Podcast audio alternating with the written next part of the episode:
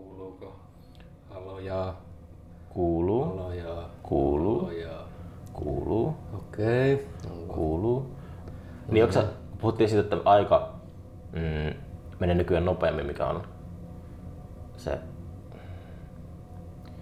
mikä se on se vanha uskomus, että aika on tunneli ja sitten siellä päädyssä odottaa Jumala tai joku No semmoinen, se on se valo Niin. pimeän käytävän päässä, että se on se. tässä valo on se seuraava sairaala. Sitten kun se Niin, reinkarnaatio niin. että valo tulee sairaalahuoneesta. Niin, niin, tai se sama sairaala, jossa sut sitten elvytetään. Niin sen ikuinen paluu, että elää sitten uudestaan sen sama elämä. Niin. Mutta siis niin kuin, äh, jos aika kuluu nopeammin, tai kun se kuluu nopeammin, niin eikö se kuitenkin, mm, se tuntuu samalta, se ajan kuluminen. Niin sit, kun puhuttiin siitä, että nykyään levyjen äh, tekeminen kestää tosi kauan, tai silleen, että Niin meillä se kestää kolme vuotta, että ja alkuaikoina niin tehtiin muutama eka, eka albumi niin vuoden välein suunnilleen tai puolentoista vuoden välein. Nyky, nykyään se tulee kolmen tai lähemmäs neljän vuoden välein, mutta se aika tuntuu ihan yhtä nopealta. kalenterissa, sä näet, niin kun, jos katsoo kalenteria, niin ihmettelee, että mihin se aika menee, ja sitten se mutta se tuntuu sille samalta. Niin. Mutta sitten jos kun tulee kokeneemmaksi, niin ehkä ei tuhraa sitä aika paljon. Silleen, että, tässä on jännä, että jos, kun, jos menee, menee studioon tai missä ikinä äänittääkään, niin sehän levyjen teko nopeutus, kun ei enää tuhlaa aikaa. Joo, mutta siis tästä ajan nopeutumisesta iän myötä, niin sitä on ihan tämmöinen neurofysiologinen hypoteesikin. Yksi tutkija, oliko yhdysvaltalainen tai joku, niin tuota, oli tutkinut, että siis pienillä lapsilla mittausten mukaan aivoissa virtaa hirveä määrä informaatiota per sekunti. Ja sitten se informaation määrä per sekunti niin alkaa iän myötä harvenemaan ja harvenemaan ja harvenemaan.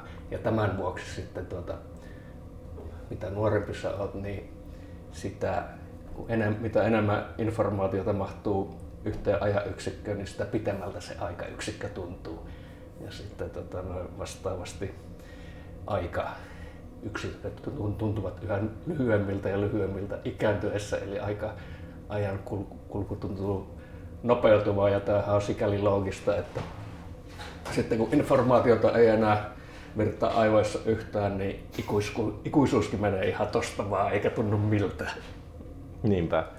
Jos miettii, että monesti oli jo nyt sellaisia olotiloja, että aivoissa ei liiku mitään ja se informaatio pitää jotenkin itse hakea sinne liikkumaan. Että on, on niin käyttänyt kaiken sen materiaalin. Mitähän dataa se sitten on jollakin nuorella lapsella? No se on tämmöistä havaintodataa tietenkin. Ja sitten Niin kaikki on uutta. Ihan tuommoista, siis ei tietoista dataa, tietenkin su, suuri osa on tiedostamatonta dataa. Se kaikkea, niin kuin, että kyllähän niin kuin, kehokin opettelee kaikkia liikkeitä ja siinä, siihen liittyy paljon, paljon tota noin, informaatiota. Se kun yksi runoilija sanoi, että uh, just se valo siellä tunnelin päässä, että se on niinku se sairaala, seuraava sairaalahuone, niin se runoilija sanoi, että ihminen syntyy ja se, kun se syntyy, syntyy itku, onko se sitten primal scream, ei se primal scream, mutta se syntyy itku johtuu siitä, että silloin vielä muistaa entisen elämän ja, ja ymmärtää, että joutuu jättämään kaikki sen, kaikki sen entisen niin kuin taakse ja sitten se itkee niin kuin sitä, Okay. sitä un, niin kuin entistä elämää. Ja sitten se pikkuhiljaa niin unohtaa sen, lapsi unohtaa sen edellisen reinkarnaation. Hyvä, hyviä tämmöiset selitykset juuri sen takia, että kun niitä ei voi mitenkään todistaa vääriksi. Ei, ei tosiaan oikeiksikaan. Niin, niinpä. Mutta sehän on olemassa on kulmakiviä, että, että tota, miettii. Yeah. Kauanko sitä radiopuhelinta ää, edellisestä levystä on aikaa? Että, eikö, Siis viimeisimmästä, niin, niin helmikuussa. miten sanot, onko edellinen on niinku viimeinen vai miten se meneekään? Hankala, kun mä kompastelen tuommoisten termien kanssa. Mä tarkoitin sitä Joo, tiedot, tiedot, tiedottomuus. joo. Tiedät, Edellinen päivä on toissa päivä. tiedät, että nyt kyseessä on viimeisin levy. Niin. Tiedottomuus. Joo, no niin se tuli helmikuussa 2020, eli Ei, eli vielä hetkeä ei ole vielä puolitoista vuotta. Okei. Okay. Sitten tuli tämä koronasulku ja Eikö semmoisen suluaikana niin taiteilijalla on aikaa kirjoittaa seuraava romaania ja seuraava biisiä? No kyllä mä kir- kirjoitinkin aika paljon, joo. Siinä, Milloin se... kotirintama ilmestyi? 2017? Joo. Niin. Siitäkin tuntuu olevan tosi vähän aikaa vaikka. Niin, niin miettii oman elämän. Mutta jos se rupeaa laskemaan numeroita, niin se näyttää pitemmältä. Mutta tämähän todistaa vaan, että numerot valehtelee. Numerot valehtelee? Joo, todellisuus, mat- matematiikalla ei ole mitään tekemistä todellisuuden kanssa nähtävästi. Mm. Näin ainakin voi, voi sanoa, että tuntuu. Onko hyvä matematiikassa? En mä tiedä. Oliko se koulussa niin lahjakas matematiikka? Vai oliko se vaikea aina? Mulla oli no se... siis se, se oli yläasteen loppuun asti tosi helppo ja sitten mä otin pitkän matikan mutta lukioon, mutta sitten kaikki opintomotivaatio ja läksyjen lukeminen romahti ja mitä, mitä, miksi se romahti? Löytyykö rock? No, ro, rock itse asiassa löytyi joo. Että sitten tota noin. Taas tullaan tähän, että olen vähän miettinyt, että kun mä luin vähän uudestaankin Saarikosken päiväkirjaa ja mm, just lukee sitä nuoruuden päiväkirjaa, joka sijoittuu 50-luvun alkuun. Ja se, totta kai se vähän ehkä hengaili erilaisessa porukassa kuin yleensä ihmiset, mutta se oli niin jotenkin intellektuaalia meininkä, mitä 13-14-vuotiailla niillä oli sieltä. Ne lukivat vanhoja kreikkalaisia ja olivat tietoisia kaikesta runoudesta. Ja sit se, kun se sijoittuu niin kuin about samaan aikaan, niin kuin Elvis synnytti rockmusiikin ja populaarikulttuuriin. Mm. Mä, mä, mä olen varma siitä, että oliko, kun Elvis aloitti 54, mutta oliko se Elviksen breikkaus sitten 55 tai 56, 54 se ainakin niin oli, teki niitä ekoja äänityksiä, mutta sitten se, se on hassu ajatusleikki, että rock'n'roll tuhoaa nuorison, koska jos nuoriso on ollut sellainen Neuvostoliitto tai Venäjä tyyli, kaikki pelaa lapsena shakkia ja on sille orientoitunut vähän semmoiseen intellektuaaliin meininkin, niin tulee semmoinen paha rock'n'roll ja vie kaiken huomion nuorisolta ja nuoriso ei enää kiinnostunut mistään muusta kuin siitä, että ne palvoo niitä epäjumalia. Joo.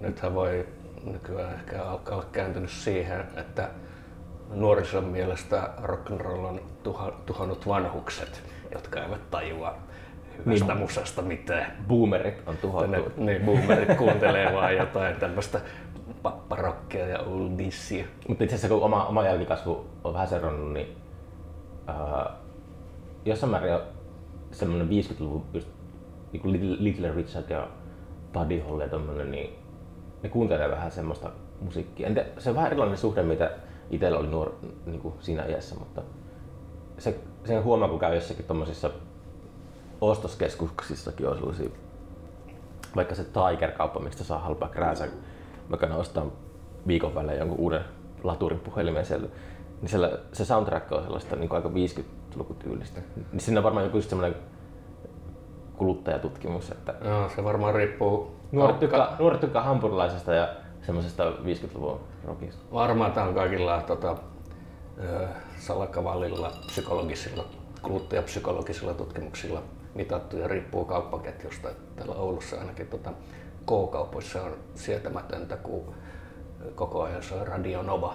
Mm. Että mitä se nyt sitten kertoo niistä pahin perkele maailmassa. Joo, mutta sitten on pakko käydä K-kaupassa välillä, koska niillä on jotain hyviä tuotteita ja halvempia kuin muualla.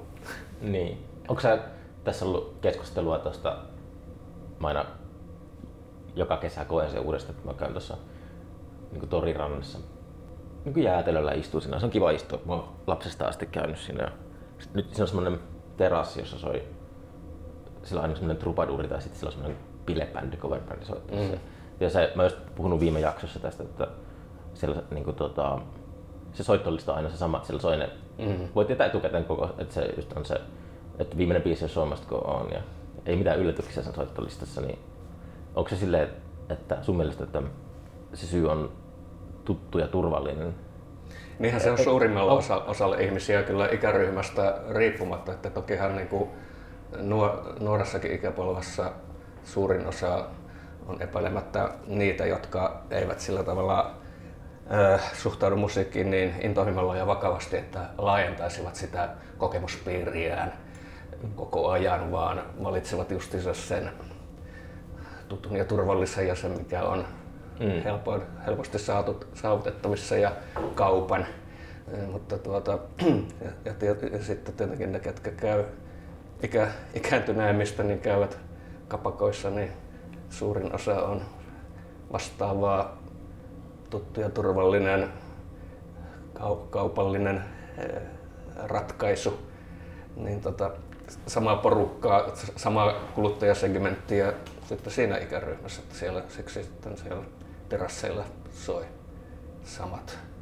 Öö, mä en edes hallitse tätä, tätä Pul- genreä, että mikä siellä soi. Pulkkihitit.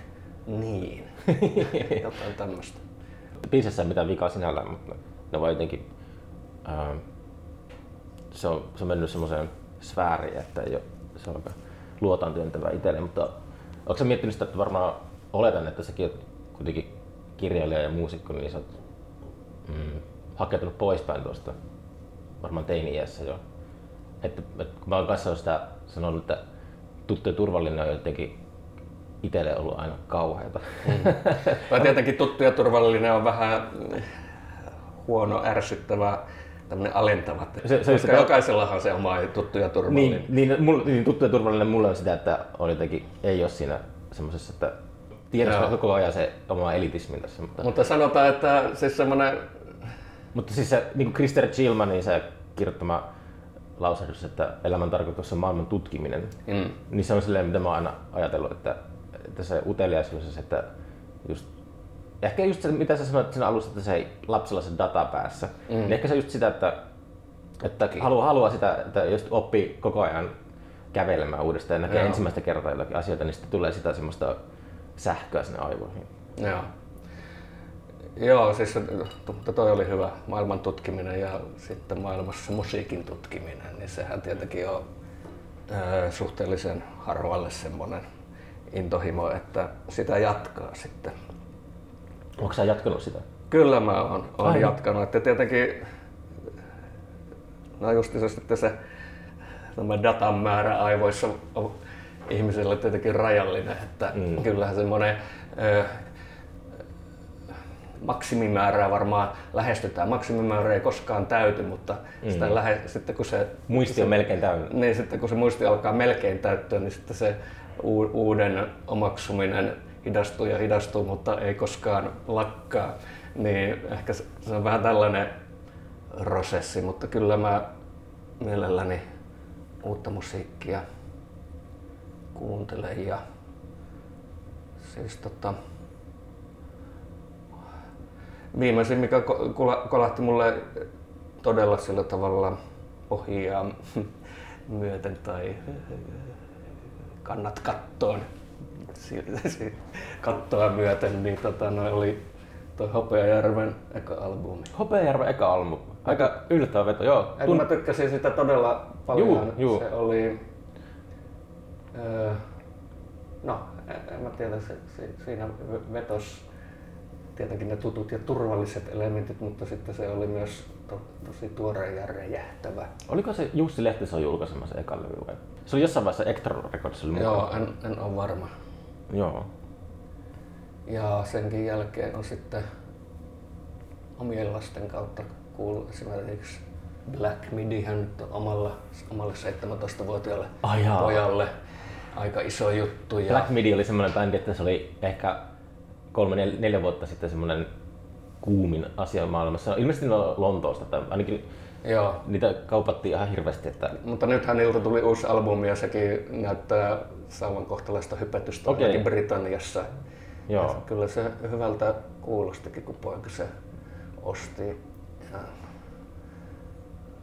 sitten tuota,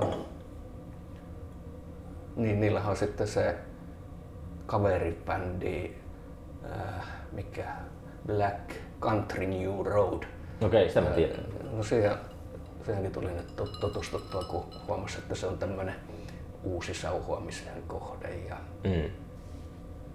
Jollain foorumilla Suomessa sitä haukuttiin, ollaan takkaa. Käykö sä seuraamassa foorumeita? No kyllä, mä jotain noita musiikkifoorumeita Ah, jaa. silloin tällä vilkuille, mutta en, kirjo, en kirjoita. Punkin Finlandia, mitä siellä? Joo, Punkin Finlandia esimerkiksi. Se vaikuttaa semmoiselta, että siellä on ihan hyvä, tai tarkoittaa hyvällä sitä, että se on aika aktiivinen. Että mitä mä käyn, mä käyn tosi harvoin sekkaamassa ylipäätään noita, mutta on sehän on niin uteliasta käydä katsoa just näitä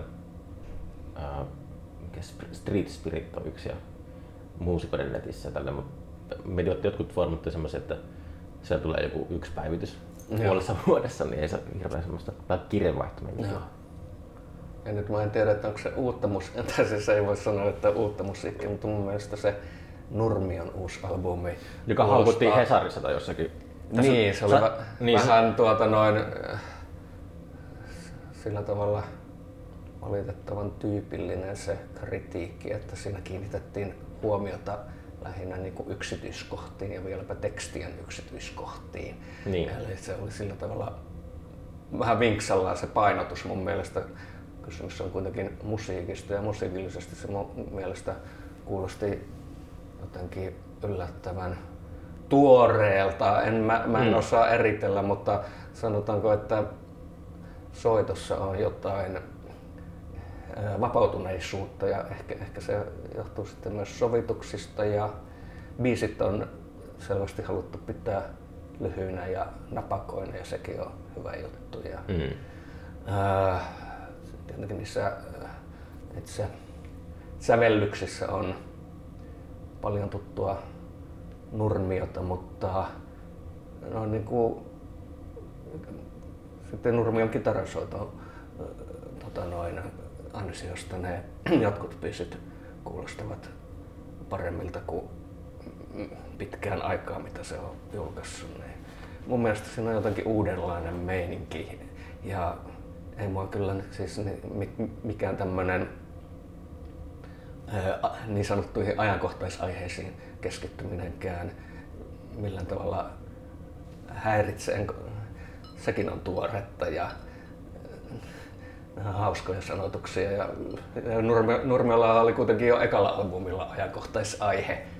Mm. Tämä likainen tusina biisi, jossa Niin. se puhuu tästä kaiken, että Mikko Alatalo näytti kelloaan. Muistaaksä, mistä siitä, siinä on kysymys? Mm. Mikko Alatalo oli tässä Casio, Casio digikellon TV-mainoksessa ja Niin. musta Casio on paras. Mm. Miten sulla on oma suhde niin kuin, vaikka radiopuhelinten levyjä niin arvostellaan tai romaaneja arvostella, arvostella, niin tota, tai ylipäätään jos radiopuhelimet julkaisee levyn, niin monessakin paikassa siitä tulee kritiikkiä edes nykypäivänä. Tai onko se, minkälainen toi, tuntuu, että No kyllä se, rumpaa ei ole olemassa enää muuta kuin klikkipeittinä. Ja Niin. En tiedä mikä soundin tilanne. En ole lukenut soundiakaan pitkään aikaa. Että, no kyllä se, niistä on tullut ihan tarpeeksi hyvin, hyvin kritiikkejä siihen nähden, miten tota, kun sä luet, luet mediat on kuitenkin vähentyneet. onko ne ollut semmoisia, niin kuin, että äh, millä tasolla se sun mielestä on se kritiikki Suomessa nykyään? Ja no, kauhean vaikea, tai siis ehkä mahdoton vastata mitenkään näin yleistävästi, yle, yleistävällä tasolla. Niin kuin se, esimerkiksi, Mutta siis onhan siis kritiikit, Mulla oli mieleen sitä tuomari Nurmio just sitä Hesari, kun se oli outo, että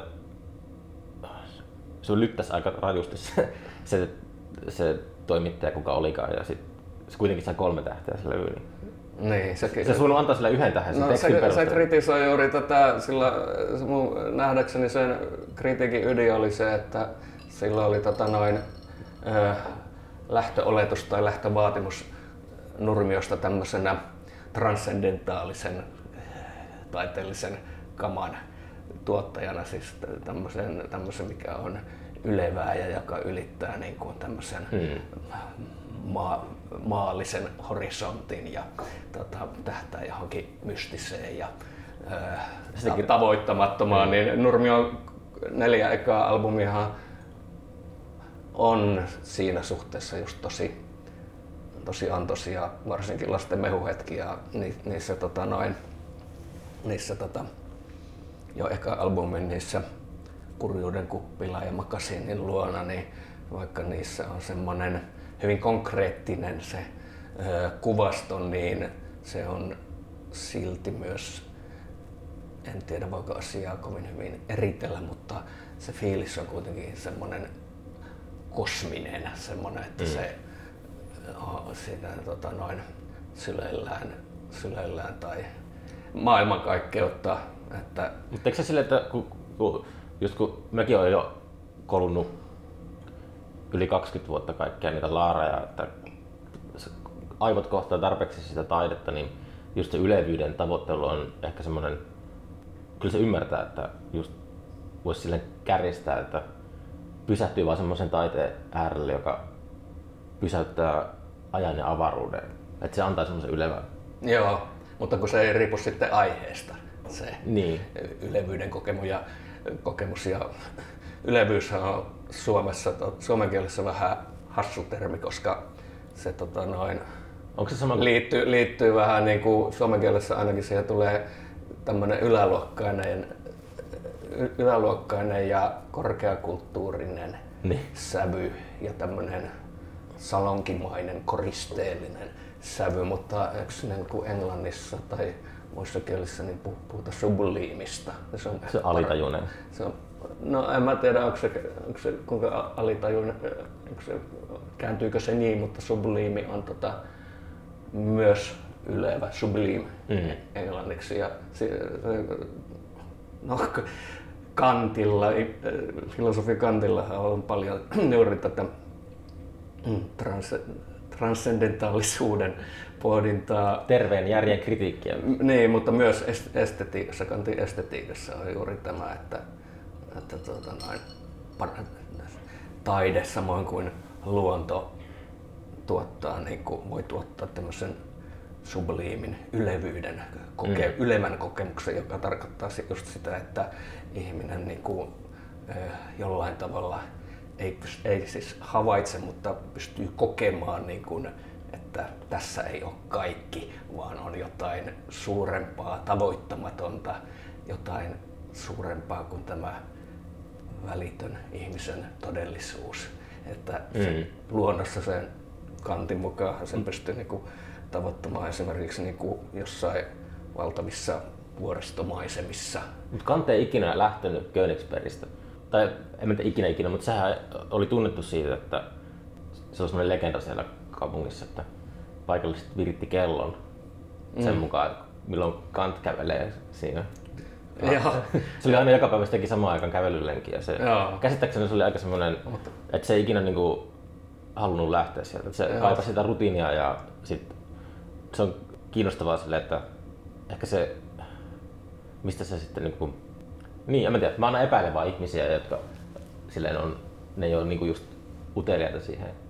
Joo, no olihan se kantti jotenkin sisäisesti utelias, että se tutki, tutki tätä ää, käsitteellistä ajattelua ja ihmisen ajattelun rajoja juuri tota noin, ää, kiihkeästi ja tietenkin sitten, että eihän se, eihän, jos nyt puhutaan tämmöisestä kokemuksista, esteettisistä tai ylevyyden kokemuksista, niin varmaan sitten Königsbergissäkin kuitenkin luontoa siihen aikaan pääsi havaitsemaan ja toisaalta sitten ehkä se pääsi sitten juuri taiteen, esimerkiksi kuvataiteen kautta mm. näkemään jotain tämmöisiä ää, kuvataiteen välittämiä suuria luontonäkyjä. Niin. Ja että, mistä, että tota, nyt voi ihan tietää, että mistä se tämän, minkä kaiken aineiston pohjalta se tämän päätelmän veti tästä luo, luontokokemusten tarjoamasta ylevyydestä. Mutta miten sulla, niin kuin, että Kante ei hirveästi kiertoita tehnyt, mutta onko sulla ollut semmoinen maailmanlopun aikana, niin miten sulla on ollut semmoinen, kuinka paljon sä oot tykännyt keikkailusta ja kun tulee ikä enemmän, niin näkee niitä rasittavia puolia siinä. Onko Joo, ollut... ilman muutahan tämä on koko ajan ollut sitä, että ei rasittavia puolia pääse pakoon. Mm. Jotkut varmaan yrittää maailmalla, niin nimenomaan sitten kemiallisen, psykokemiallisen keinoin, mm. mutta se on aika tuhan tuomittu tie, mutta siis tokihan niin kuin, äh, sillä tavalla meidän toiminta on alusta lähtien ollut pienimuotoista ja arkea ei mitenkään pääse pakoon eikä tarvitsekaan. Mä muistan aina sitä teidän kirjasta, sen radiopuhelimet kirjasta, sen, mä taisin Raatikaiselle naurasta, että se oli niin jotenkin jäi mieleen se Pulkkila alko. Mm-hmm. Tai se oululaiset, pohjoisen bändit, oululaiset bändit niin allekirjoittaa tai niin nauraa sitä kanssa. Että niin se kun lähtee etelän keikalle, niin Pulkkila alkossa. Se liittyy oululaiseen musiikkiin niin paljon se Pulkkila alko, niin se, Joo. on hassu. Nykyään me ei enää pysähdytä siinä. Niin. Se, se, ikä on tehnyt tehtävänsä tässäkin, että tuota, alkoholin sietokyky on itse kullakin vähentynyt tai mm. jopa romahtanut. Oispa itselläkin jo siinä vaiheessa. se on ihan siinä mielessä tyydyttävää, että sitten ei tota noin semmoiseen miellyttävään pöhnäänkään tarvitse pari olutta enää mm. ja sen jälkeen on turha jatkaa, koska se ei miellyttäväksi muutu. Ja eihän se muuttunut nuorempanakaan, vaan se meni kiskomiseksi epätoivosta mm. niin kuin juuri semmoista ehkä se on just sitä transcendentaalisuuden perässä juoksemista kemiallisin keino, että, niin. että kun tulee ekana se puolen tunnin nousu, mm. humala, ja sitten ihmiset ei, kovin moni ei usko, että se oli siinä. Mm. Pakko lähteä kiskoon lisää ja yrittää ja yrittää ja Näin sammumiseen asti. Viimeksi eilen tuli todettua se, että kuka, ei, kuka ihminen koskaan sanonut mitään järkevää puolen mm. jälkeen. Ei, ei ole mitään, niin kuin, mitä sinä odottaa. Että ehkä joku... Niin, en tiedä, onko se jotenkin semmoista tukahduttamista tai jotain. Ei, mutta siis kyllä joitain biisin tekstejä esimerkiksi on semmoisessa iloisessa hiprakassa tullut niinku ideoita, että kyllähän se niinku jollain oikeilla kirjailijalla, niin kuin Pirkko Saisiolla esimerkiksi, hän on puhunut siitä, että miten sillä kuitenkin kirjoittaminen sujuu hyvin, kun se ottaa punkkupullon ja ah, jaa, okay. ideat lähtee virtaamaan ja kyllä jotkut toisetkin on tästä puhuneet ja itselläkin on muutamia kokemuksia siitä, että joku ideat, ajattelu on jollain tavalla auennut ja tullut esimerkiksi biisin teksteihin luovia ideoita mutta missään tapauksessa sitten ei kännissä, kännissä voi merkitä, merkitä ne muistiin, mutta ei voi kyllä mitään tehdä mitään karsintaa vielä, eikä krapulassakaan. Kännissä tekee kertosäkeitä, toistaa sitä samaa. Niin, kuin. niin tai alkuideoita. ja sitten, mutta kaikki jalostustyö pitää tehdä kyllä selvinpäin.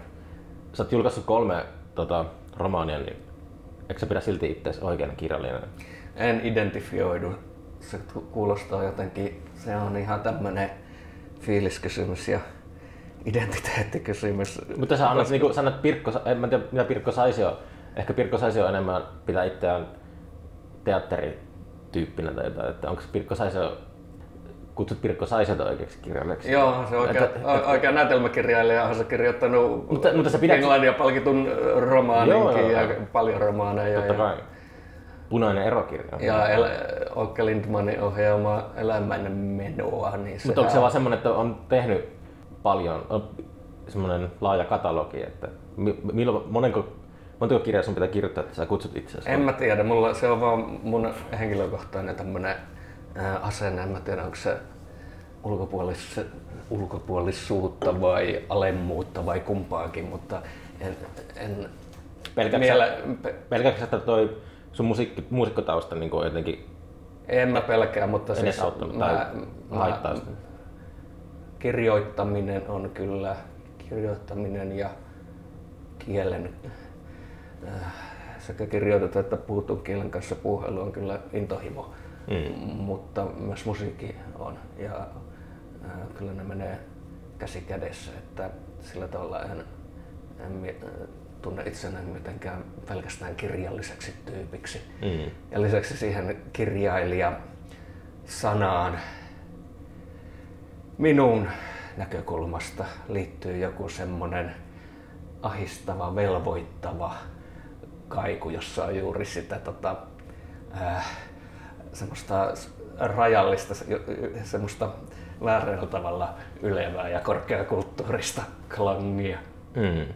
Mä se aiheuttaa onko, rimakauhua ja, ja suorituspaineita, että siksi en, en mieluummin ajattele, että sitä vaan tekee kaikenlaisia juttuja ja yrittää tehdä ne hyvin ja sitten tapahtuu mitä tapahtuu.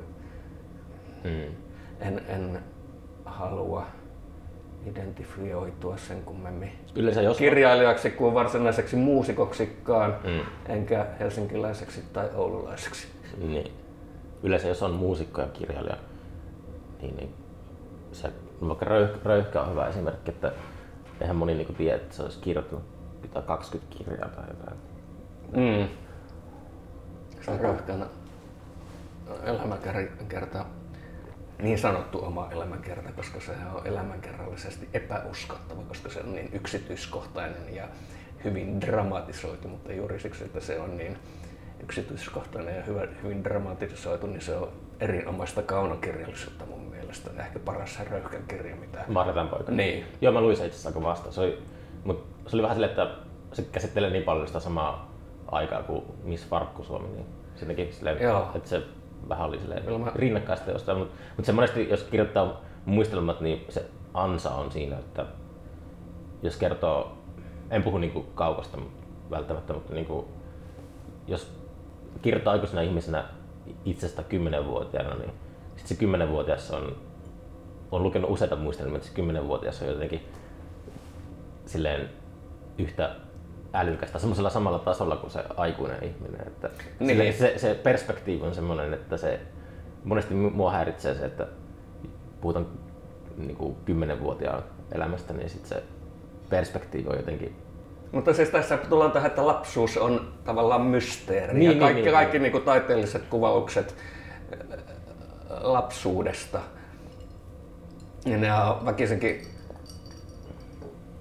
äh, aikuisten tekemiä, koska jos lapsi tekee, lapsetkin tekee taidetta toki mutta tota noin, ja luovat, mutta ne eivät niin kuin käsittele lapsuutta niin kuin tämmöisenä, että ne tarkastelis sitä ulkoapäin, Mm. eh, koska ne ei pysty, koska ne eivät ole siitä ulkona, vaan ne elää sitä. Ja, mutta sitten että siinä mielessä niin kuin kaikki lapsuutta käsittelevä taide on väkisinkin aikuisten tekemää. Mm. Että jos lapsuus on aihe, joka otetaan niin kuin ulkopuolelta, ulkoa, ulkopuolelta käsiteltäväksi ja tarkasteltavaksi ja ö, koettavaksi, niin tota noin, Eli siinä mielessä sitten lapsuus pysyy mysteerinä, koska aikuinen, joka kertoo lapsuudesta, ei mitenkään pysty enää solahtamaan täysin siihen lapsen mm. maailmaan, vaan sillä on väkisin kaikki Niin. aikuisen tuota noin, tietoisuus, käsitteellinen ajattelu ja kaikki elämän kokemukset ja ö, vaikutteet, Mm. mm. informaatio, niin tota noin, vaikuttaa siihen täysin niin kuin automaattisestikin ja väkisin. Niin. Joo, sä oot oikeassa, niin se menee kyllä. Lapsuus on semmoinen Ja siksi se tuntuu, ikuisuus. siksi se tuntuu itse asiassa tosi kiehtovalta itsestä, koska tota itsellä ää, paras lapsuus jäi oikeastaan kesken, Mm. koska me muutettiin Helsingistä, tota, kun mä olin yhdeksänvuotias, niin muutettiin Ouluun. Missä päin Helsinkiä te asut? Käpylässä asuttiin Käpylässä? se, Okei. viimeiset kolme vuotta, kuusivuotiaasta yhdeksänvuotiaaksi tai yhdeksän ja puolivuotiaaksi, niin tota, se oli, se oli niin kuin aivan mahtavaa aikaa ja Käpylä on jäänyt mieleen todella semmoisena myyttisenä. Ootko käynyt Käpylässä paljon? Kyllä mä käyn mielelläni joka kesä siellä Niin, sitten niin. Mm. ja tota, noin, vaelten ja, se, se ei tota, noin, ehkä tämän nuorena tulleen läh- lähdön takia sitten se ei päässyt koskaan ää, muuttumaan osaksi arkista aikuisuutta tai aikuista Mm. arkea se maisema mulle, vaan se on edelleen tode, tosi tota, noin, siellä pääsee justiinsa ää, tuntemaan semmoista välähtävää yhteyttä jo- johonkin mystiseen ja transcendentaaliseen siinä mielessä. Ja tota noin, että niinku muistaa, tuossa toi kivi oli tuossa yhtenäiskoulun mäessä. Tuo kivi oli siinä niinku silloin ää, 47 vuotta sitten. Mm. Joo, siis toi on sama kuin me muutettiin Kuusamon sisällä, kun mä olin yläasteikäinen, niin mä käyn aina, kun mä käyn Kuusamossa, niin mä käyn aina niin Tolpan nimessä, missä silloin tuli vietettyä aikaa lapsena, niin siinä on jos semmoista, se on jotenkin niin erityinen paikka itselle, että vaikka siinä ei mitään sille erityistä ole. Mutta... Joo, joo. Mutta siis tota... Sitten yrittää aina mennä siihen semmoiseen pinnistään, niin muistaa sen, kun oli, oli joku, tiedätkö kahdeksanvuotiaasta. Joo. Nyt pystyy pääsemään, että Niin. ajo pyörällä jossakin siellä. Tulee semmoisia häivähtäviä, tosi eläviä tunnelmia ja siinä aika kutistuu Mm. kokoon tai jopa niin kuin vähäksi tuntuu, että sekunniksi tai muutamaksi sekunniksi aika katoaa ja ää, tuntee sen, tavoittaa sen tunnelman, Niin. mikä oli silloin. Nyt itse itsellä jo siis tota, enimmillään ää, 49 vuotta sitten Käpylässä. Mm. Niin, niinpä. Sitten välillä on vaikea uskoa, että se aika ei tule koskaan takaisin. Niin. Se ei sillä ole semmoista niinku nostalgiaa kai. Joo, Mutta sillä, että se on jotenkin outoa, että, että hetkinen, että en mä, enkö mä enää olekaan kymmenen, Niin. kymmenen vuotias. niin se, se, että se aika ei tule enää takaisin, niin se... Välillä tull- on sellainen olo, että, että se, se jotenkin semmoisella maagisella ajattelulla tai sellaisella, että se jotenkin, uh, ehkä se on semmoista käpertymistäkin, mutta sille, että joskus tulee semmoisia hetkiä, että säpsähtää, että ei olekaan enää niin kuin, niin kuin lapsi. Joo, no mutta se, siis tommoset, tommoset tota noin ajan häviämisen tai ajan kutistumisen, ö, poisleikkautumisen kokemukset niin kuin varmaan justiinsa johtaa tämmöiseen toisaalta maagisiin tai mystisiin ajatuksiin siitä, että mitä aikaa on ja toisaalta myös ihan sen, sen niin kuin rationaaliseen poh- pohdintaan, että mitä aikaa on. Että, ja siinä on myös tietenkin juuri tätä pettymystä, että eikö toi aika tosiaan voi tulla enää koskaan takaisin, vaikka mä tavoitin sen justiinsa äsken viiden sekunnin ajaksi Mm. täy- täydellisenä. Että onko se muka kadonnut? Mihin se on kadonnut? Mm. Että ja, ja mitä, mi, mitä niin kuin olemassaolo on, että onko se vaan tämä nykyhetki, joka on sitten taas äärettömän tämmöinen äärettömän lyhyt aika. Tai Mm. jos a- aivoja tutkitaan, niin se nykyhetki on se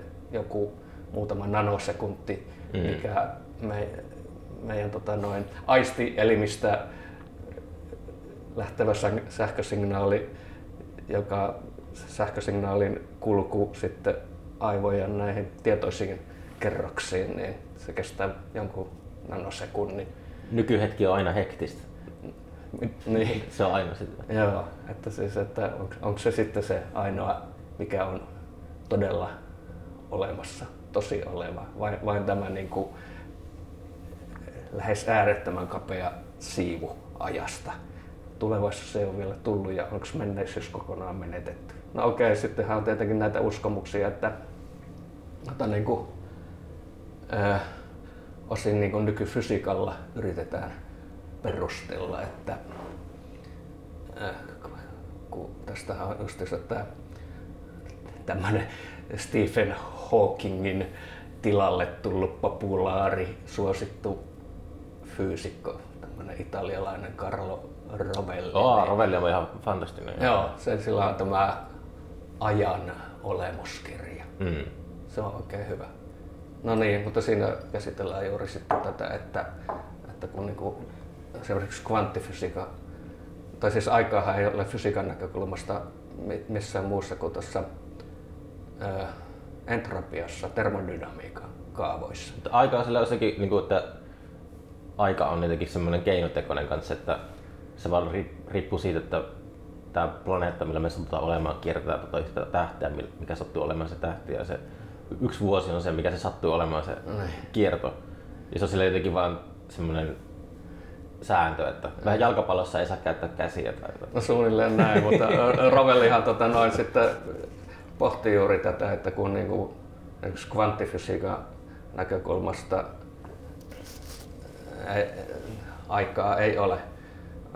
Yhtälöt on ihan samanlaisia mihin suuntaan ajassa ta- tahansa ja kvanttifysiikan näkökulmasta näyttää myös, että aikaa, että aikaa ei ole siinä mielessä, että ei ole mitään jatkuvaa tota noin, ajan kulkua, aikajanaa, joka menee, menee jatkuvana eteenpäin, vaan että sielläkin ajassakin todellisuus olisi kvantittunutta, eli tämmöisistä äärettömän pienistä erillisistä palasista mm. koostunutta. No, no okei, okay, mutta siis tota, tätä, tätähän on niinku, tolleen niinku populaarisessa tiedejulkaisussa ollut jo tosi pitkään, että aikaa ei fysiikan näkökulmasta välttämättä edes ole olemassa ja tästä sitten helposti johdetaan semmoinen, että, että okei, okay, että kaikki sekä mennyt että tuleva on olemassa yhtä, yhtä aikaa, aikaa mm. että mitään ei tavallaan ole menetetty niin. ja se semmoinen lohduttava ajatus. Mm. Mutta sehän nyt sitten mennään niin kuin mystiikan ja uskonnollisuuden puolelle, että tämä Rovelli sitten taas ää, perustelee, että ei, ei siitä tämmöistä tästä ajan olemattomuudesta voi vetää johtopäätöstä, että, että, että sitten niin kuin tätä meidän kokema, kokemissa, kokemassa ajassa niin kuin kaikki asiat olisivatkin olemassa, sekä mennyt että tuleva olisivatkin olemassa yhtä aikaa, vaan että kun me, me kuulutaan universumin semmoiseen osaan, missä, mit, mit, mit, missä just entropia hallitsee, niin tässä meidän universumin ole, ö, osassa niin aika valitettavasti on olemassa meille. Ja se ei anna armoa, että kyllä ne menneisyys häviää ihan oikeasti ja tulevaisuus ei vielä ole tota noin oikeasti tullut nimenomaan tässä meidän entropiakuplassa. Ehkä se on just, kun äh, Aatami ja Eeva söi kielletty hedelmän, niin ehkä se kirous, mikä langetettiin, niin oli just se, että ihminen tiedostaa sen ajan ainoana olentona Joo. planeetalla. No sehän tietenkin laps, lapsella on se, että milloin ensimmäisen kerran tajuaa kuolevansa. Niin. Milloin sä, milloin sä tajusit? Uh, mm, hyvä kysymys. Muistan, että mä olen sen verran nuorempi, että mm, jotenkin, tai mä olin silloin jo, hetkinen, mä olin jo mä olin 11-vuotias. Tota, muista, mulla mä mietin tätä kaveritten kanssa, ikätoveritten kanssa, että Ayrton Sennan kuolema. Joo. Ja Amerikassa niin kuin tutut on sanonut, että uh, Challenger oli semmoinen, että kaikki lapset oli koulussa ja se mm. oli kärätty semmoinen televisio ja katsottiin Challengeria suorana lähetyksenä ja sitten se räjähti. Oliko se 80-luvun, 87 tai jotain, 86? 86 joo. Joo. Ja sitten muistan, että Sennan, Sennan kuolema oli semmoinen tota, jotenkin, että siinä oli semmoinen idoli tai joku, joka vaikutti semmoiselta voittamattomalta jumalhahmolta ja sitten se niinku suorassa TV-lähetyksessä oikeastaan kuoli. Mutta sille oma varmasti mm, oman jälkikasvun kanssa, suhteen kanssa on miettinyt, että onko se, niinku ollut, onko se ahistunut jo. Mm-hmm milloin se on eka kerran ahistunut tällä? Kyllä se... muilta vanhemmilta kuulee näitä kertomuksia juuri, että jo nuoretkin lapset saattaa ahistuneena kysellä kuolemasta, mutta ehkä Mut se on sitten lapselle itselleen justiinsa semmoinen tietty, monelle ehkä lapsuudessa sitten se tietty, tietty hetki, milloin sen tajuaa ihan perinjuurin tietoisesti, että minä olen minä ja minun minuus tulee Tiedätkö, niinku- kuolemaan niin kuin, niin kuin muidenkin. Tiedätkö, toi voi olla ihan niin kuin, että, että vastaus tuohon sun kysymykseen, että en ole vieläkään tajunnut sitä. Tai se toinen on se, että silloin kun mun tytär syntyi, niin uh, muistan, että kun mä otin eka kerran hänet niin syliin synnytyssalissa, niin mä aloin, eka ajatus oli, että hän tulee niin kuolemaan joskus. Joo, se on paha. Mutta sitten kun mä tajusin siinä samalla, muistan, mulla se ajatus jäi mieleen, että kun mä mietin, mietin niin kuin sen la, oman lapsen, niin kuin, että mä oon tässä alkuhetkellä tässä läsnä, ja, mutta tämäkin olento joskus kuolee. Sitten mä yhtäkkiä niin nostin sille päätä, että hetkinen, että minä kuolen kanssa. mä olin että tuli oma kuolevaisuus mieleen. Joo, mutta lasten, kanssa on juuri tämä, tämä ajatus, että Mä olin silloin kun on, 23. kun, on he, he, he, siittänyt lapsen niin elämään, niin on myös siittänyt sen kuolemaan. Hmm. Ja, tota, noin, ää, mutta toisaalta sitten vanhemmat myös antaa lapselle elämän, mutta antaa sen elämän myötä myös sitten väistämättä kuoleman. Hmm. Milloin sä ite oot ymmärtänyt oman kuolevaisuuden? Ja sä sanoit, että sä olit ehkä 11-vuotias. No siis se, Ayrton Senna kuoli vappuna 94, niin mä oon syntynyt 83. Niin No kato, se- Matematiikka pitää Joo. kutissa.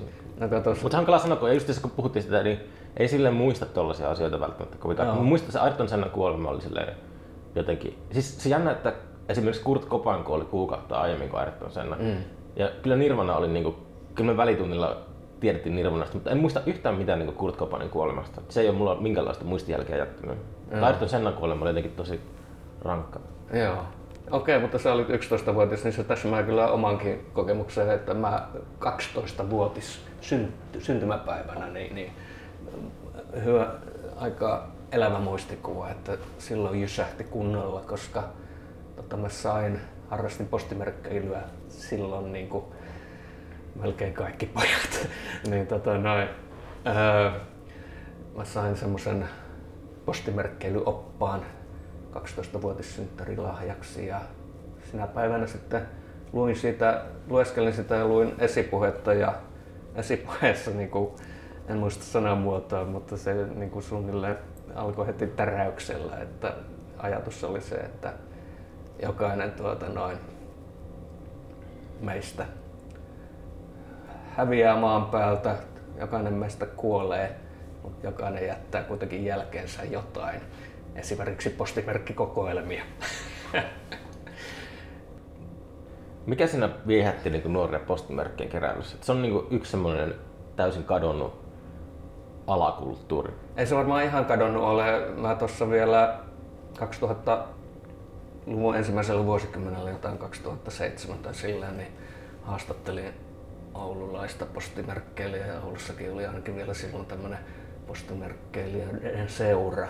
Jaa. Ja tota, mutta on se vähentynyt tietenkin, kun postikirjeiden kirjoittaminen ja postimerkit sinänsäkin on sitten sitä myötä maailmassa vähentyneet. Joo, okei, mutta siis il, ilman muuta siis sehän oli, siinä oli juuri tätä lapsuuden tunnelmaa, jota Suuri ei, maailma. ei enää, kauhe, niin, ei enää kauheasti niin aikuisena pysty ihan elämään, tavoittamaan sitä tunnelmaa muuta kuin väläyksittäin, mutta se, että ne tuli kaikkialta maailmasta, ne postimerkit ja olivat äh, vanhoja, uusia, äh, värikkäitä, erikois, outo, outoja kieliä, erikoisia kuvia Niin. ja kertoivat niin kuin jostain, mitä, mi- kertoivat asioista, joista ei tiedä mitään, niin kuin Mm. ö, kaikenlaisista hallitsijoiden kuvia ja Mm. maisemia ja ö, neuvostoliittolaisissa postimerkeissä oli paljon noita kaikkea avaruusteknologiaa. Ah jaa, ne, Joo. ne, ei ollut semmoista Leninin kasvat tuli tutuksi. Oli tietenkin Leninin kasvotkin tuli tutuksi, joo. Itse asiassa nyt menee ihan eri aiheeseen, mutta Lenin. Miksihän nykyään sanotaan Lenin? Minä olen tottunut sanomaan lapsuudessa ja nu- nuoruudessa, että Lenin. No okei, okay, Lenin. Niin Minä, to- sitä- minä, on, minä en tiedä aina, että miten sanat lausutaan. Joo, en minäkään, mutta, Len- mä, Lenin, mutta Lenin. Siis, mä oon kasvanut Leninin. Amerikkalaiset sanoo Lenin. Olen kasvanut Leninin katseen alla, niin tuota Mm. noin. Lempeän katsen alla. Mutta siis nykykatsannossa, kun al- aloin lukemaan, tai on jo melkein puolessa välissä tota yhtä Stalinin uudehkoa elämänkertaa, mikä on Ah jaa.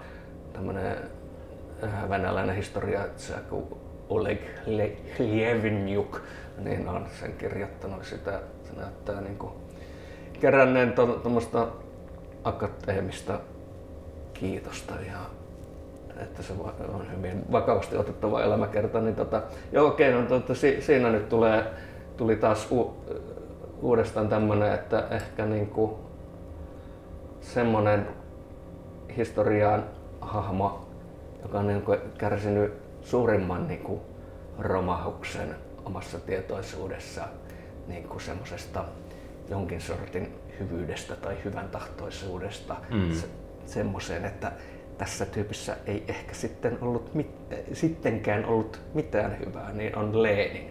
Se on just se, että kun luki tuon Solzhenitsinin äh, Vankileirien saaristo, niin siinähän Solzhenitsin oikeasti siinä kirjassa, mutta se käsittelee aika paljon sitä, että, että kaikki kulakit oli niin kuin, äh, Leninin perustumia.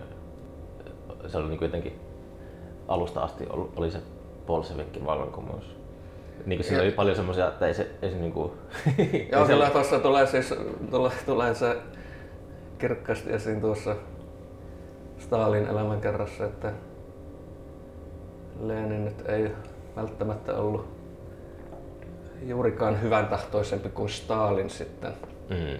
vaan se ajoi nimenomaan öö, Venäjän tai siis sen Neuvosto-Venäjän niin kuin sisällissotaan ihan öö, tiedät, tietoisesti, oliko se tietoinen valinta, mutta se joka tapauksessa teki sen, että se ei niin kuin yrittänyt, torjui kaikki tämmöisen yhteiskoalition niin kuin Mensevikkien ja muiden tämmöisten mm. demok- demokraattisten tai liberaalien voimien kanssa. Se torjui sen ja lähti vaan kärjistämään ristiriitaa ja niin kuin väki, väkivaltaiseen vallankaappaukseen sitten tähtäsi ja nimenomaan sitten sitä kautta ajoi sitten sen valtakunnan sisällissotaa, jossa kuoli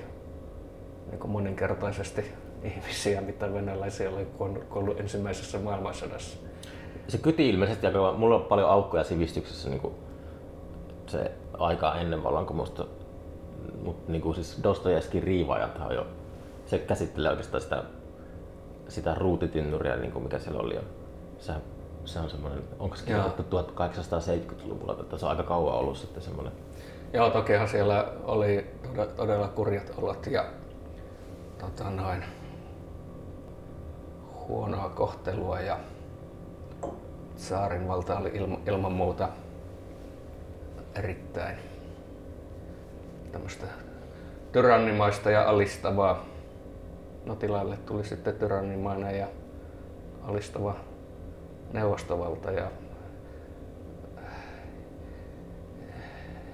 joka nimenomaan sitten sen NEP-kauden jälkeen, jossa niin kuin annettiin ää, vapauksia ja taloudellista vapautta niin NEP-kauden jälkeen sitten Stalin ajoi sen tota noin, takaisin tämmöiseen sotakommunismin tilaan, eli tämmöisiin pakkoottoihin ja nimenomaan sitten se maa, maaseudun kollektivisointi, niin tota noin, se tuota noin, käytännössä suurelta osin niin kuin johti takaisin maaorjuuteen siihen, mm. että tota, sama mikä oli ollut saarin aikana, että tuota, no, ne mm. viljelijät niin sitten ää, saivat hieman viljellä itselleen, itselleen mutta, mutta viljelivät ennen kaikkea valtiolle, joka otti kaiken. Mm. Mutta joo, siis, siis tämä siis siitä Leninin romahduksesta mielikuvissa, että sehän on kuitenkin, mä kasvoin kodi, kodissa, jossa kyllä siis tiedät, esimerkiksi muistan hyvin, kun ainakin jossain vaiheessa mä sijoitan tämän Prahan, Prahan tota, noin syksyyn 68, kun Neuvostoliitto miehitti Tsekkoslovakian, mutta voi, voi olla, että se on oikeasti tapahtunut vähän myöhemmin, mutta isä sanoi tosi vihasena, että älä ikinä luota Neuvostoliittoon. Ja silti tota meillä oltiin silleen vasemmalle kallelle ja vietettiin vapuksi pistettiin Leenin julisteet seinälle. Taistolaisperhe. Ja. Oliko tähän taistolais? Ei, ei missään tapauksessa. Sittenhän se ei olisi tuom, isä ei olisi tuominnut, jos olisi taistolaisia niin, ollut, niin ei olisi tuominnut. Mutta sitten kuitenkin siis, siis, silti oli ne niin kuin seinällä ne oli, oli. Se oli semmoista yleisvasemmistolaisuutta niin. siihen aikaan, että kyllä niin kuin ihan dema, Taistella- demariperheissäkin saattoi olla nämä Sirppi ja Vassara ja Lenin julisteet seinällä ainakin vappuna. Ja Mä en ole ikinä, mä en ole, mua ei kiinnostanut edes tutustua paremmin taistolaisuuteen, että mistä se oli kyse, kun se, just, se aikajana ei oikein näytä hyvältä, että just Solzhenitsyn Vankilerien saaristo, ja Solzhenitsyn sai Nobelin palkinnon 71, muistaakseni.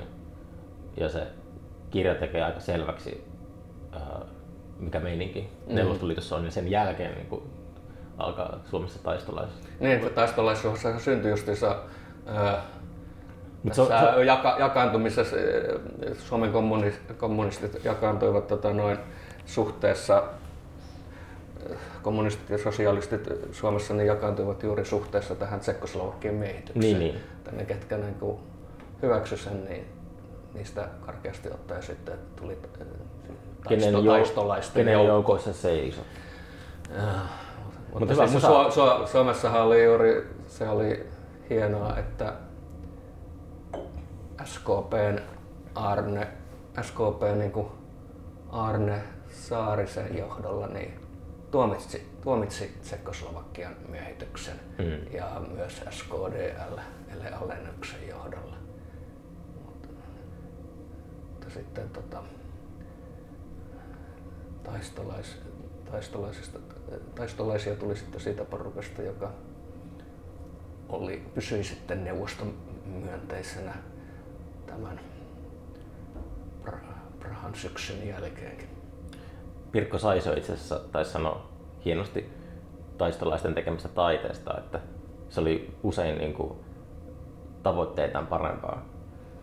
Et se, Joo. oli, se oli, kun sillä, on- sillä on paljon Love Records julkaisi hienoja biisejä. Se on, niin kuin, se Joo, on, kyllä se, minäkin monista Sydeniuksen biisistä tykkään, niissähän läheskään kaikissa ei ole mitään ideologista sanomaa, ja silloin kun sitten on jotain ideologista sanomaa, niin se usein on tulkittavissa tämmöiseksi yleishumanistiseksi Mm. tasa-arvoksi, tasa-arvon ja paremman maailman Niin. kaip- kaipuuksi. Ja samalla tavallahan tulee katsottua jotain neuvostoelokuvan klassikkoja, jotka on niin kuin esteettisesti tosi hienoja. Että, Mm. Että okei, kyllä mä voin nauttia tästä, kunhan unohdan sen historiallisen kontekstin, missä niin kuin, ää, tuota, noin maaseutu pakko kollektivisoitiin ja miljoonia ihmisiä kuoli vainoissa ja nälkään. Ja, tota, et, Mutta siellä Kurt, Kurt Vonnegutilla on kyllä yksi mun suosikki kommenteista, kun teurastamon, teurastamon numero 5 niin kuin teki hänestä semmoisen household-nimen. Ja joku haastattelija kysyi siltä, että miltä, miltä tuntuu tämä menestys vihdoinkin, niin Vonnegut sanoi, että holokaustin piti tapahtua. niin kuin, että hän on pystynyt kirjoittamaan ne kirjat. Joo. Se, tunsi, se tunsi syyllisyyttä koko ajan, kun se, hän oli itse niin kuin, sotavankina Dresdenissä pommitusten aikaa. Mutta se niin kuin, ajatteli sen, että se, hänestä ei tullut ikinä kuuluisa kirjailija ilman holokaustia. Joo, no tämmönen, tämmönen dilemmahan taiteessa on hyvin yleinen. Ja itsekin olen miettinyt joskus tota samaa, mutta senhän se niinku huomaa niin kun sitten, sitä ei voi välttää, että, että äh, paljon taidetta on tehty kärsimyksistä, ihmiskunnan kärsimy, kansojen kärsimyksistä tai ihmisryhmien kärsimyksistä tai sitten jonkun yks, yksilöiden kärsimyksistä ja varsinkin sitten niiden ka- yksilöiden kärsimysten kohdalla tulee sitten helposti sitten ulkopuolelta myös se syytös, että sä käytät hyväksi tota. Sit, mutta sitä tapahtuu, sitä kapitalisoidaan aika paljon, että Niin. siellä ratsastetaan aika paljon, että, että myös, mutta se riippuu, siinä on erilaiset taustatekijät tietenkin. Pitää takoa sitä rahaa. Mm-hmm. Muistan aina, mä olin Tallin Music Weekillä joskus ja se oli silloin, kun tota, Kurikan nimipäivät oli ää, just Euroviisussa. Muistan, että mä kuulin vaan semmoisen naapuripöydän keskustelun, kun siinä oli musiikkialan ammattilaiset, suomalaiset niin kuin, mietti, ne, niin kuin, ne niin kuin, mietti, että Virosta pitäisi löytää myös kehitysvammaisten semmoinen yhtyö. Ja tää on nyt niinku sille hottia. Siis se, se kuulosti semmoiselta sketsiltä, että onko nuo ihmiset niinku tosissaan. Joo. Mutta se, että tää on niinku just semmoinen, että Eestistä kun löytyisi semmoinen kanssa, niin nyt olisi niinku hyvä sauma. Joo. Ihmiset, se, ihmiset se eksploitaatio on jotenkin semmoista, oh. Joo. Mutta Kurikan nimipäivissähän on just se, se hy- hyvä puoli, että siinä ei ulkopuoliset ratsasta mi- millään toisten, käytä hyväkseen toisten kärsimystä, vaan sehän tota noin, vaikuttaa hyvin, hyvin pitkälle siltä, että ne, siinä on kysymys niiden jätkien omasta Mm. luomisen riemusta ja soittamisen riemusta. Ja, Se oli jotenkin niin upeaa, kun he ilmoitti sulle, että he hajoavat. Se oli jotenkin silleen, että ihan niinku mahtavaa, että, että ei, niinku, ei, ei ole mukana siinä pelissä silleen. Mutta siis tietenkin se ehkä hyväksikäyttö on liian kova termi, mutta hyödyntämisaspektihan liittyy kaikkeen. Exploitaatio. Niin. Mm. Ei se tarvitse olla kapitalistista hyödyntämistä edes, tai siis Ehkä se taloudellista hyödyntämistä, vaan kyllähän se hyödyntäminen voi olla ihan niin tämmöisessä epäkaupallisessakin ympyröissä. Se sitten voi olla taiteellista hyödyntämistä, sä saat taiteilijana kunnioitusta tai arvostusta siitä, että sillä, että sä käytät hyväksi jotain. Mutta siis se, se toimii, mä ajatellut silleen, että myös itsekin saa jonkun yhden hyvän idean kerran parissa vuodessa, niin sitten sitä yhtä hyvää ideaa jotenkin käyttää hyväksi silleen, että sen sijaan, että koko ajan niin et yrittäisi tehdä jotain uutta, niin aina on sille, että se takertuu siihen yhteen hyvään ideaan. Jos on hyvä ja, niin, ja sitä voi varjoida, niin Voi peitellä sitä. Ei, ei, ei, ei, se, ei sitä, kyllähän tätä on, tätä on tota noin, kulttuuri täynnä ja esimerkiksi Henrik Tikkasen kirjat, joista mä tykkään Mm. suurimmasta osasta tosi paljon, niin tota, ne varjoi niitä lapsuuden ja nuoruuden kokemuksia ja al- alkoholistin kokemuksia. Niin vähän, vähän eri kulmista niin kun löytyy eri kirjoissa samaa, Mm. mutta, mutta silti kirjat on hyviä ja parhaimmat parasta, mitä Suomessa on kirjoitettu. Kulosaaren tie kahdeksan on Osoite trilogia. Joo. Joo. Tai on niitä kirjoitettu enemmänkin. Mä en itse asiassa lukenut kuin ne kolme ensimmäistä. Joo, tai siis se, se ei ole enää sitten tosiaan, sittenhän sieltä tuli kaksi tämmöistä osoitekirjaa, mutta ne ei enää kuulu siihen trilogiaan. Niin, niin, ne, aivan. Ne on semmoista sitten ajankohtaiskirjallisuutta, se kertoo siitä kirjoittamishetkestä ja Mm. kaikenlaista niin semmoista, ää, vähän niin kuin yleisemmin Suomeen, Suomen sen, sen hetkiseen todellisuuteen laajeneva. Ne ei ole, ne ei ole ihan tai yhtä hyviä, mutta, mutta Tikkasen viimeinen kirja Renault, Renault rakkaani.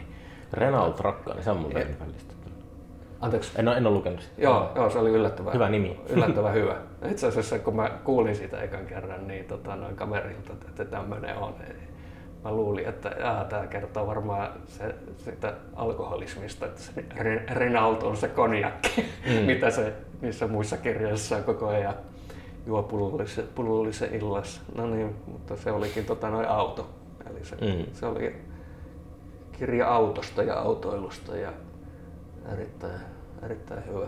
Siinä justiinsa näkee tämä, että hyvä taide ja se subliimin kokemus ei niin kuin rajoitu, aihe ei rajoita sitä, vaan se justiinsa niin kuin tuossa Pystysen, Harri Pystysen sarjakuvassa oli hyvin puhekuplassa ilmastu, että jolla on silmät näkee ikuisuuden maitokaupassa, mutta jolla ei ole silmiä, ei näe missään mitään. Onko sulla, sä oot kirjoittanut nyt kasvukertomuksen ja sit oot kirjoittanut, ää, voiko sitä sanoa duunikirjaksi? Joo, Ja sit oot kirjoittanut sota, sotakirjan oikeastaan. Siinä on- raakalainen. Ne on aika, aika eri aiheita silleen, että ollut. Et, et ole ainakaan niinku kirjoittanut, jyystänyt jotakin semmoista yhtä traumaa tai jotenkin, että No en. tai, en. tai ehkä oot niinku silleen maskerannut se johonkin muuhun. No joo, en mä tiedä, siis en, en ole Mutta kun just teet neljännen kirjan, niin onko se taas selkeästi ihan eri maailmasta sitten? Varmaan ajasta kirjoitatko, No niin mä- perehtynyt ajan kulumiseen. No nyt mä oon tota kirjoittanut sen neljännen kirjan, Mä- pitäisi saada vaan tota noin julkaistua sen, mutta... Niin, että se on valmis. No siis sikäli valmis kuin tota noin, kuin tota, pitäisi vielä sitten saada ö, viimeisteltyä tietenkin yhteistyössä, mutta nyt se odottaa sitä vaihetta, että pääsis viimeistelemään sitä. Ja Kustannustoimittaja palaa kesällä. Niin, niin, no joo, katsotaan nyt miten tämä etenee tästä, mutta tota noin, mutta siinä on sitten aiheena justiinsa se käpylä. Käpylä, okei. Joo. Okay. Paluu lapsuuteen. Kyllä joo, mutta, mutta ei siis mihinkään varsinaiseen oma elämäkerralliseen, vaan semmoiseen kärjistettyyn, niin Mm. kärjistetty, dramatisoitu juttu. Joo. Milloin veikkaat, että se on saatavilla kaikista hyvin varustetusta kirjakaupasta, eli pelkästään Kaikki on nykyään niin epä, epävarmaa, niin enpä uskalla sanoa mitään, mutta to, toivon, että Onko kirjamaailmakin tuossa, että just kaikki selittää niistä vinyylijonoista, tai aina kun haluaa saada levy vinylinä, niin kestää aina se. Jonot kasvaa ja kasvaa ja kasvaa. Kirjamaailmassakin ei tiedä, että milloin, etsitäänkö siellä kustantajalle jotakin sopiva markkinarako, vai mikä se on? Joo, kyllä musta vaikuttaa siltä, että sielläkin jakaantuu tuolta tämmöiseksi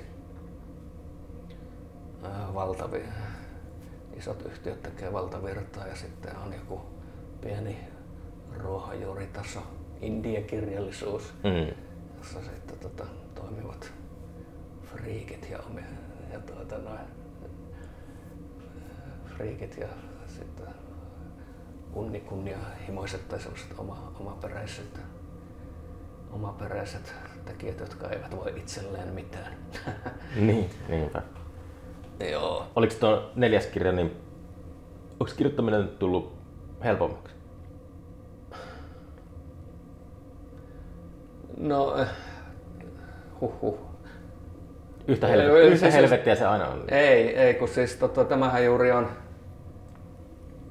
vaihte- siihen ei ole mitään yleistä totuutta. Mm. Että silloin kun tota, noin, joku lähtee luistamaan ja ideat virtaa, niin sitähän saattaa tehdä paljonkin, mutta sitten se jalostamisvaihe on aina työläs. Että tuota, se pätee myös musiikin tekemiseen. Että Mm. tota, ei, ei ole mitään sille se ää, työfiilis ei tavallaan varmista lopputulosta mihinkään suuntaan. Että meillä on paljon biisejä, jotka, niin kuin on, jotka mä oon säveltänyt niin kuin semmoisen inspiraation ja innostuksen vallassa. Mm. Ja ne on toiminut. Mutta sitten on ollut biisejä, jotka, joissa on ollut inspiraatio ja innostus ihan yhtä kova, mutta ne on pitänyt hylätä, kun ne eivät ole olleet vaan yhtä hyviä. Niin. Ja tota noin, tai ei ole saatu toimimaan yhtä hyvin. No joo, ei kyllä, kyllä se voi niinku, turha sitä on muiden niskoille yhtään pistää. mutta, mutta sitten on myös biisejä, jotka niinku on jotain pidetään sun meidän kla, suurimpina klassikkoina, jotka niinku eivät ole olleet kovinkaan inspiroituneita, vaan olleet syntyneet semmoisella, semmoisella jyystämisellä just Mm. työ, työst, työllään työstämisen ja jyystämisen kautta niin kuin viime yönä. Viime yönä tuli biisi. Ei vaan siis viime Yli- yönä biisi. Niin, niin, aivan, no, sori, Niin. mulla katkesi ajatus. Mä van, vanha, vanha Totta kai. KK-levyn biisi Ja viime mä, yönä. eikö mä välttämättä, onko tuot viime yönä tehnyt biisi? Niin, ei, ei, ei. Biisimme viime yönä, niin, niin tuota, joo, se, siinä oli ehkä semmoinen yksi, yksi inspiroitunut Mm. pieni alkuidea, joka muodostaa yhden kohdan siitä biisistä. Ja se kaikki muu on siihen niin kuin ympärille vähän hampaatirvessä Mm. väkistetty.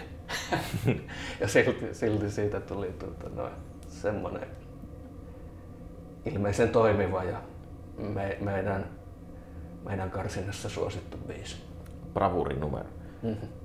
Öö, onks, onks radiopuhelimilla keikkoja nyt paljon kalenterissa, vaikka ne on nyt seurannut uutisia, mutta ilmeisesti pandemiasta ei ole ihan päästy eroon. No nyt on tuota noin heinä-elokuuksi viisi keikkaa, kaksi nyt heinäkuussa ja olisi ollut kolme nyt heinäkuussa, mutta justiinsa niin kuin, ihan niin kuin suunnilleen viikkoa ennen kuin nämä rajoitukset purettiin, mm. se rajoitukset purettiin, niin toi Uule ja Bori Psykedelika festivaali, niin tota, Peru. ehti perua.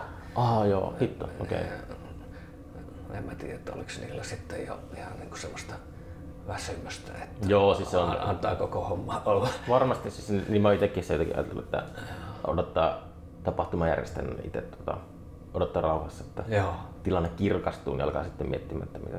Tuo heinäkuun loppupuolella kaksi, kaksi keikkaa ja elokuun loppupuolella tällä hetkellä kolme keikkaa ja nyt kyllä tuota noin jännittää jo aika pahasti, että tuota noin, miten tässä käy, kun toi Pietarista tuli se perkeleen ää, delta-muudos. Olisi se tullut jostakin muu- muualta jossain vaiheessa. Niin, mä en mä tiedä, että ö, kyllä tuo vaikuttaa vähän tuommoiselta röpsähykseltä, että Niin. niin. siinä meni moni asia pieleen. Mm. Että meni tuota noin. En mä tiedä, ketä sitä voi syyttääkään. En mä tiedä, ei, ei, en, mä, en minäkään rupea sille, kyllä ne fanit saavat ilman muuta, ne jalkapallofanit saavat ilman muuta kohtuuttomasti vihaa nyt niskaansa. Mm. Mutta ei, ei, ei heitä voi puhtaaksikaan tästä pestä. Että kyllä niin kuin sen verran vo- voi kuitenkin, jos, jos tämä delta, delta-muunnoksen takia iskee uus, uudet sulut, sulut päälle, niin voi kyllä sanoa, että perkele jalkapallofanit ehti ensin. Delta Blues. Joo, Delta Blues kyllä. Okei, mutta tota, kiitos paljon, että Mitään. pääsit tänne Leskiseen Tässähän meni tuota, minua. jatketaanko vielä 12 tuntia? Ei tätä halua. Tota, Voisi tuota vaihtaa alkoholittoman holilliseen. näin. Mutta tota, ei mitään, nähdään seuraavalla kerralla. Joo, kiitoksia.